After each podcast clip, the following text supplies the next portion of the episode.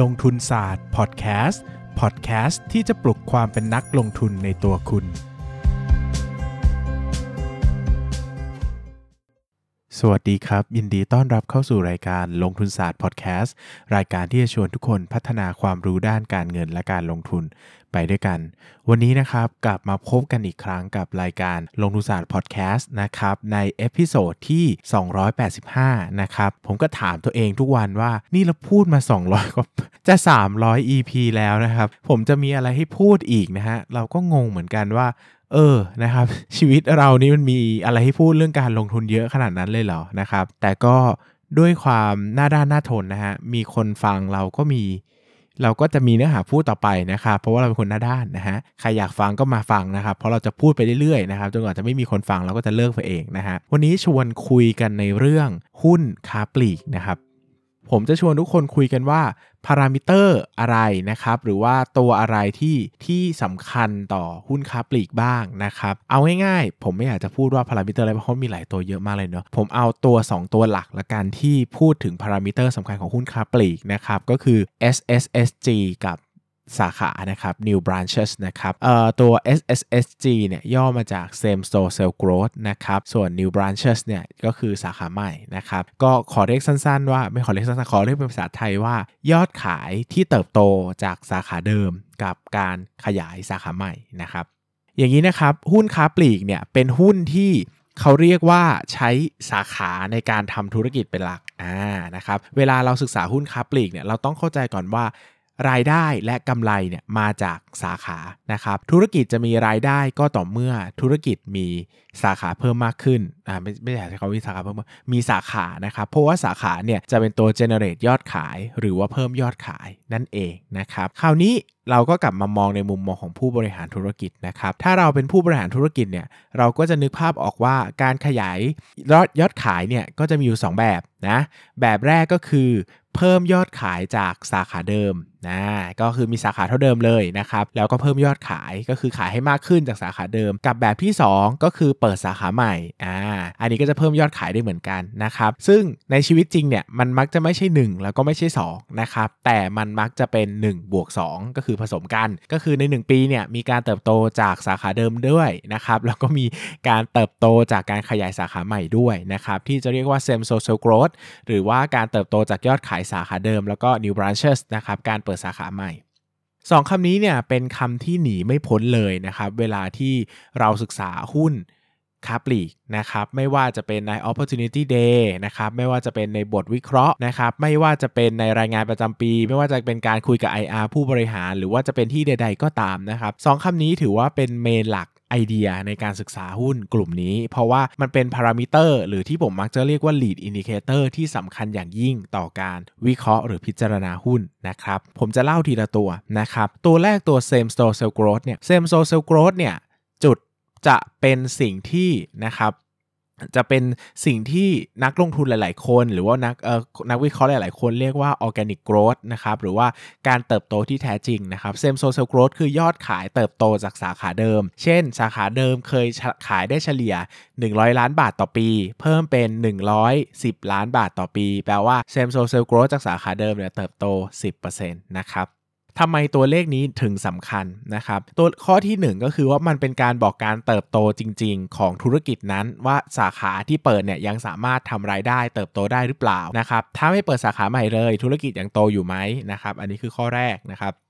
ข้อที่2เนี่ยคือการเติบโตจาก same social growth นะครับหรือว่าการเติบโตจากสาขาเก่าเนี่ยมันใช้เงินลงทุนน้อยกว่าเออนะครับเพราะว่า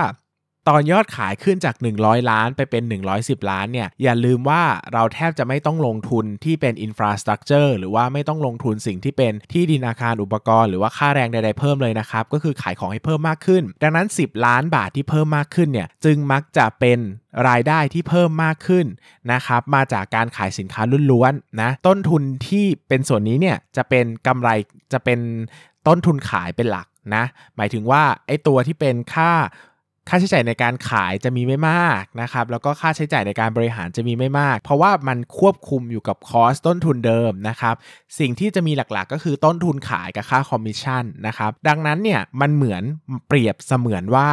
เอารายได้ที่เพิ่มมากขึ้นนะครับคิดเป็นกำไรขั้นต้น หักค่าคอมมิชชั่น แล้วจะกลายไปเป็นกำไรสุทธิเลยนะครับไม่ต้องหักค่าใช้จ่ายในการขายและบริหารก้อนอื่น ดังนั้นถ้าพูดกันในแง่การเติบโตของหุ้นค้าปลีกแล้ว same store sales growth ถือว่าเป็นสิ่งที่ดีมากๆนะครับเป็นสิ่งที่นักลงทุนชอบนะครับผู้บริหารชอบใครก็ชอบ เพราะว่ามันเป็นการเติบโตจากสินทรัพย์เก่านะครับเป็นการเติบโตจากการลงทุนครั้งเก่า ดังนั้นการที่จะต้องทุ่มเงินลงไปใส่เงินลงไปเนี่ยมันน้อยกว่านะครับ ตรงกันข้ามกับการเปิดสาขาใหม่ การเปิดสาขาใหม่เนี่ยมีข้อดีคือรายได้จะเพิ่มขึ้นอย่างมาก คิดสภาพเมื่อกี้นะครับ same store sales growth ทั่วไปของของหุ้นทั่วไปนะครับ โตปีละ 3%ก็ถือว่าเก่งแล้ว ส่วนใหญ่จะโตตาม GDP ปีละ 3%ปีละ 5%นี่ก็สุดยอดแล้วนะครับ แต่ถ้าเป็นเพิ่มสาขาใหม่เนี่ยมันเพิ่มจาก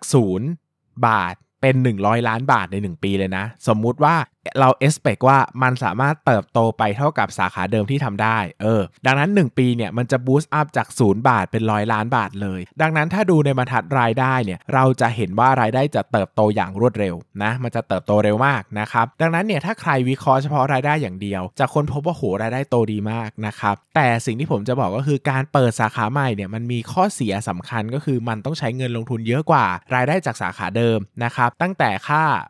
ค่าไปวิเคราะห์ ค่าไปวิเคราะห์พื้นที่นะครับ ค่าวางระบบ ค่าวิเคราะห์ระบบนะครับ ค่าที่ดินอาคารและอุปกรณ์ ค่าพนักงาน ค่าแรงนะครับ โดยเฉพาะช่วงแรกเนี่ย การที่สาขาเก่าจะสร้างรายได้เท่าสาขาใหม่เนี่ยเป็นไปได้ยากมากนะครับ อย่างปีแรกเนี่ยส่วนใหญ่เนี่ยนะครับเขาจะตีไว้ประมาณครึ่งหนึ่งของสาขาเดิม เช่น ถ้าบอกว่าสาขาเก่าทำได้ปีละ 100 ล้านบาท สาขาใหม่เขาก็จะทำการส่วนใหญ่จะ valuation ไว้ที่ประมาณ 50 ล้านบาทเท่านั้นนะครับ จะไม่ได้คิดเต็มตลอดทั้งปีนะครับ